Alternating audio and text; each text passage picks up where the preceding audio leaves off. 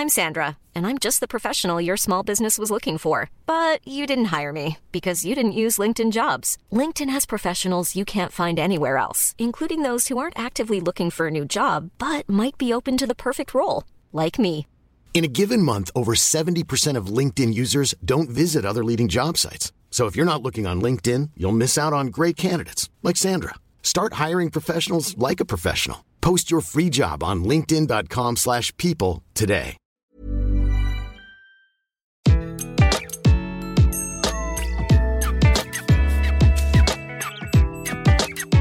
Bonjour, je suis Gaël Châtelain, bienvenue sur mon podcast Happy Work, le podcast qui va vous parler de bien-être au travail et surtout de la manière dont vous allez pouvoir l'améliorer chaque jour. Cette semaine, je vais vous parler d'humour et de rire au travail comme source de motivation. Alors ne vous inquiétez pas, je ne vais pas vous raconter la dernière blague à Toto, mais plutôt de rire et d'humour tout simplement. Le rire est le propre de l'homme, disait Rabelais. Et pourtant, durant mes années en entreprise, plus de 20 ans, et encore aujourd'hui, je constate que ça ne rigole pas toujours en entreprise. Cela signifie-t-il que le monde de l'entreprise doit être déshumanisé pour exister? Non, bien sûr que non. Le problème est qu'un grand nombre de salariés pensent qu'être un bon professionnel signifie faire la tronche du matin au soir, être sérieux. Et pourtant, je me rappellerai toujours ce que m'a dit l'un de mes premiers patrons chez TF1. Pour être un bon pro, il faut savoir être sérieux sans se prendre au sérieux. J'adore cette phrase, je dois bien vous dire. Franchement, sauf si vous travaillez dans un hôpital au service des urgences, pour la plus grande partie d'entre nous, nous ne sauvons pas de vie au quotidien. Et je me suis toujours demandé ce qui pouvait justifier que quelqu'un s'énerve ou se mine le moral pour une question de boulot. Je me rappellerai toujours ce que m'a dit l'un de mes boss lorsque j'étais jeune manager et que du succès ou de l'échec de mon action dépendait un chiffre d'affaires qui se comptait en millions. Je ne vais pas vous donner tous les détails de cette anecdote, mais j'étais stressé, très stressé, super stressé. Et mon boss de l'époque, je me rappellerai toujours cette femme, m'a convoqué dans son bureau pour me dire la chose suivante. Gaël, j'ai cru comprendre que cette affaire te stressait. Dis-toi une bonne chose. Quoi qu'il arrive, que tu réussisses ou que tu ne réussisses pas, ce n'est que de l'argent. Ni ma santé, ni la tienne n'en dépendent, donc détends-toi, il n'y a rien d'important ou de vital dans cette affaire. Autant vous dire que quand je suis sorti de cet entretien, mon état d'esprit n'était pas tout à fait le même. Tout cela n'était que de l'argent. Ok, relativiser, c'est pas mal, mais rire, c'est encore mieux. En tant que manager, il m'a toujours semblé fondamental de faire de l'humour. Pas du matin au soir, bien sûr, je n'étais pas payé pour être bozo le clown, mais assez souvent. Certes, parce que c'est dans ma nature, mais au-delà de ça, je me suis rendu compte assez vite que c'était fondamental dans mon rôle de manager. Pourquoi? Alors la première raison, c'est que l'humour aide à relativiser. Commencer une réunion potentiellement sérieuse par une plaisanterie permet d'établir de façon claire que la vie de personne n'est en jeu, qu'il s'agit de travailler, certes, mais entre personnes positives qui vont chercher des solutions plutôt que des coupables. L'autodérision qu'un manager peut avoir permet à toute l'équipe de travailler dans la sérénité. Se moquer de soi-même quand on était plus jeune et plus stressé permet souvent de montrer le chemin sans pour autant être anxiogène. Je crois que le plus gros travers qu'un manager puisse avoir est de stresser son équipe. Or, quand on sait que plus de 50% des démissions sont en premier motivées par la volonté de s'éloigner de son manager actuel, cela montre l'importance de la chose. Le deuxième point, c'est que l'humour libère la parole. Je crois que l'entreprise d'aujourd'hui souffre de trop de non-dits par manque de climat de confiance. Loin de moi l'idée de prétendre que faire un trait d'humour permet à tout le monde de dire exactement ce qu'il pense, mais clairement, un manager capable d'humour est moins anxiogène qu'un manager qui ne va sourire que quand on le pince. Bon, c'est bien beau tout cela, mais quand on parle d'humour, de quel humour parle-t-on? Eh bien non, il ne s'agit pas d'apprendre par cœur les meilleures blagues de Philippe Bouvard ou de réviser son à Vermo. Un manager qui a l'humour, c'est avant tout un manager qui sait se moquer de lui-même. Sa position hiérarchique lui interdit de se moquer des membres de son équipe ou de faire des blagues qui pourraient blesser un membre de son équipe sans qu'il ne puisse le savoir. L'humour n'est pas universel, c'est bien connu, et il faut faire attention à cela. Ainsi, le seul humour qui puisse fonctionner à 100% pour un manager, c'est l'humour qu'il aura envers lui-même. Durant mes années en entreprise, j'ai toujours été convaincu de l'importance de l'humour au travail. Cependant, l'expérience aidant, j'ai compris qu'il était impossible de croire en un humour universel en entreprise, ou dans la vie personnelle d'ailleurs, sauf l'humour tourné envers soi. Je ne vais pas vous mentir, se moquer du chef, c'est toujours marrant.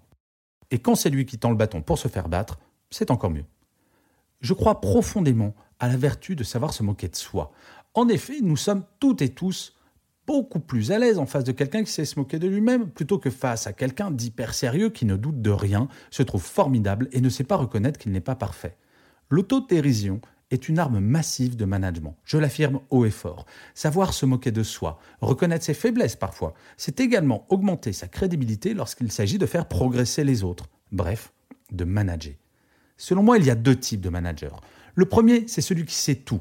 Impressionnant, limite accessible. Ce manager pense détenir son pouvoir par son savoir et son expérience.